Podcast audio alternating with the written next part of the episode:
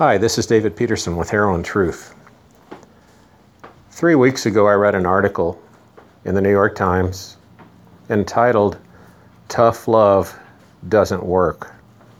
The story was that of a mother of a man in his early 20s, her young son, who was using heroin daily, and the rising fatality rate of heroin overdoses concerned his mother so much that she changed the rules for living in her house.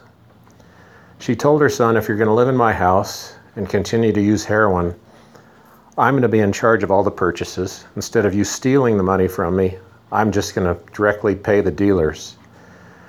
I want you to come with me for our safety. We can hopefully protect one another and any potential bad deals. And she told the dealers, I'm assuming full responsibility for felony possession and redistribution for my son and they all gladly sold to her.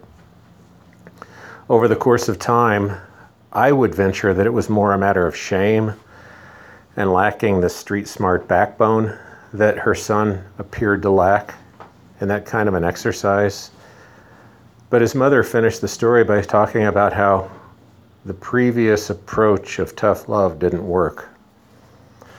I would dare say that this kind of action is beyond reckless even though it has merit and it is a powerful demonstration of love in one way or another, and a desire to protect the life, the continued vital signs, the breathing and pumping heart that go away with an overdose. This is controversial. Licensed clinical professionals belong in this fight. If you wish, you can learn more from me through additional podcasts by Heroin Truth or to visit davidpetersen.org. That's P E T E R S E N.